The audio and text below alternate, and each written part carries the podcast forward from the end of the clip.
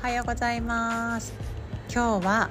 天草から配信をお届けしております。えっと今ねちょっとお店の中で音声をとっているので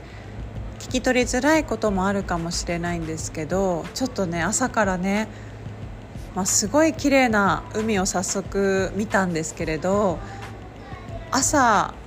家をね出発するのを今日6時ぐらいに設定して、まあ、結局6時半前には出れたんですけれど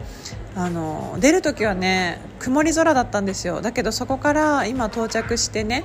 えー、これからお昼ご飯を食べるところなんですけれど天気がすごく回復してきました。いや本当に海が青くてめちゃくちゃ綺麗でそして朝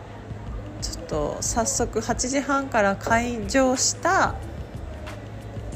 キリシタン資料館に行ってきたんですけどそこで天草一揆のですね展示を結構じっくり1時間半ぐらい見て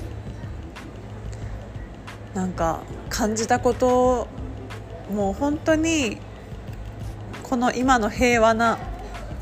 世の中